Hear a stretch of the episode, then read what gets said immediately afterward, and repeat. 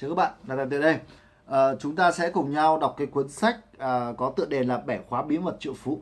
Bẻ khóa bí mật triệu phú. À, hai tiếng Anh đó là gì ạ? À, The Million Next Door. Đây là một cuốn sách rất là tuyệt vời à, của tác giả à, của tác giả Thomas Stanley. À, ông ấy đã nghiên cứu rất là nhiều những người triệu phú ở Mỹ và ông đưa ra một cái công thức để giúp cho chúng ta có thể trở nên giàu có. À, và chúng ta sẽ biết được rằng là chúng ta sẽ làm thế nào để chúng ta có thể thoát khỏi những cảnh nợ lần và trở nên giàu có. Và chúng ta sẽ biết rằng là chúng ta sẽ nhìn được rằng là à, thực tế là những người giàu họ sẽ như thế nào và những người nghèo như thế nào. À, cái cách để là chúng ta sẽ thấy rằng những người giàu thực sự họ sẽ không giống họ không có phô trương như những người người gọi là trung lưu đâu à, rất là nhiều thứ hay ho trong cuốn sách này. Thì tôi khuyên bạn là gì hãy nếu mà bạn mong muốn có được cái uh, sự thông minh về tài chính hơn nữa bạn có cách để chúng ta có thể thoát khỏi những tình trạng nợ lần thoát khỏi những cái công việc hiện tại của các bạn thì bạn nên đọc cuốn sách này để nâng cao những kiến thức của bạn và từ đó có thể giúp cho bạn được những cái uh, con đường cũng như những ý tưởng bạn để để để, để chúng ta có thể tạo lên thêm những nguồn thu nhập khác nữa và biết cách hoạt định tài chính cá nhân tốt hơn. Ở trong cuốn sách này thì ông ấy đưa ra cho chúng ta những cái định nghĩa và khái niệm thế nào là giàu có đúng không thì nếu như mà ông ấy hỏi rằng là một người mỹ à, phân tích thế nào là giàu có thì à, rất nhiều người nói rằng là khi mà chúng ta giàu có thì có nghĩa là dạng là chúng ta là người dư giả à, về về vật chất. Nhưng mà ờ, theo tác giả thì họ lại định nghĩa cách khác. Chúng tôi chúng tôi không định nghĩa sự giàu có từ khía cạnh sở hữu vật chất thông thường. Nhiều người thể hiện một sống nào sao hoa nhưng kỳ thực lại nắm rất ít hoặc là dạy các khoản đầu tư. Ví dụ rất nhiều nhiều người đi những cái xe rất là đẹp mặc những cái, cái quần áo rất là sang trọng nhưng thực tế họ có thể tất cả những tiền đấy là tiền đi vay. À, họ không có cái cổ phiếu nào có không có tài sản nào tạo ra tiền cả.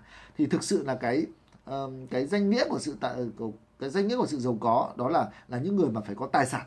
Phải những người có cái tài sản và và và ở Mỹ thì thông thường là cứ 100 triệu dân số của Mỹ thì sẽ có khoảng 3,5 triệu nghĩa là 3,5% là được xem là giàu có. Và những người giàu có này thì có khoảng từ 1 đến 10 triệu đô la Mỹ ở trong tài khoản. Đó, họ có tiền.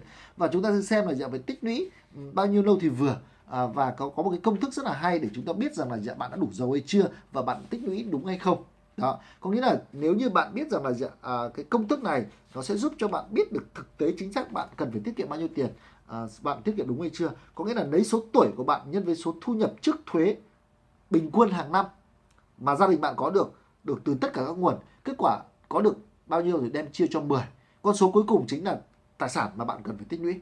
Ví dụ như là ông Anthony à, Dukan 41 tuổi mỗi năm thu nhập là 143.000 đô la Mỹ và được hưởng khoản thu nhập à, lợi nhuận là 12.000 đô la Mỹ nữa từ các thương vụ đầu tư. Phần giá trị à, kỳ vọng của Dukan sẽ được tính như sau. Bước đầu tiên là tính tổng thu nhập một năm của ông ấy. Có nghĩa là một năm thu nhập của ông là bằng bao nhiêu 143.000 đô la Mỹ cộng với 12.000 đô la Mỹ bằng là 155.000 đô la Mỹ. Và lấy 150.000 155.000 đô la Mỹ nhân với số tuổi là 41 tuổi thì nó ra được con số là 6 triệu 6 triệu 355.000 đô la Mỹ và lấy con số 6 triệu 350.000 đô la Mỹ này chia cho 10 thì nó ra con số là 635.500 đô la Mỹ. Như vậy là cái tài sản của ông này cần phải tích lũy đó là 635.000 đô la Mỹ. Nếu như ông ta tích lũy trên thì là ông ta là người tích lũy tài sản tốt, còn nếu anh ta không tích lũy được thì là dạ, tích lũy rất là kém. Ví dụ như giả sử như Việt Nam chúng ta đi, giả sử như tôi nếu mà thu nhập một năm là 1 tỷ và năm nay là trung bình một năm thu nhập 1 tỷ. Thì nếu như mà trong trường hợp là tôi đang là 41 tuổi à, tôi là năm nay 40 tuổi như vậy là chúng ta sẽ lấy 1 tỷ nhân với 40 là bao nhiêu ạ?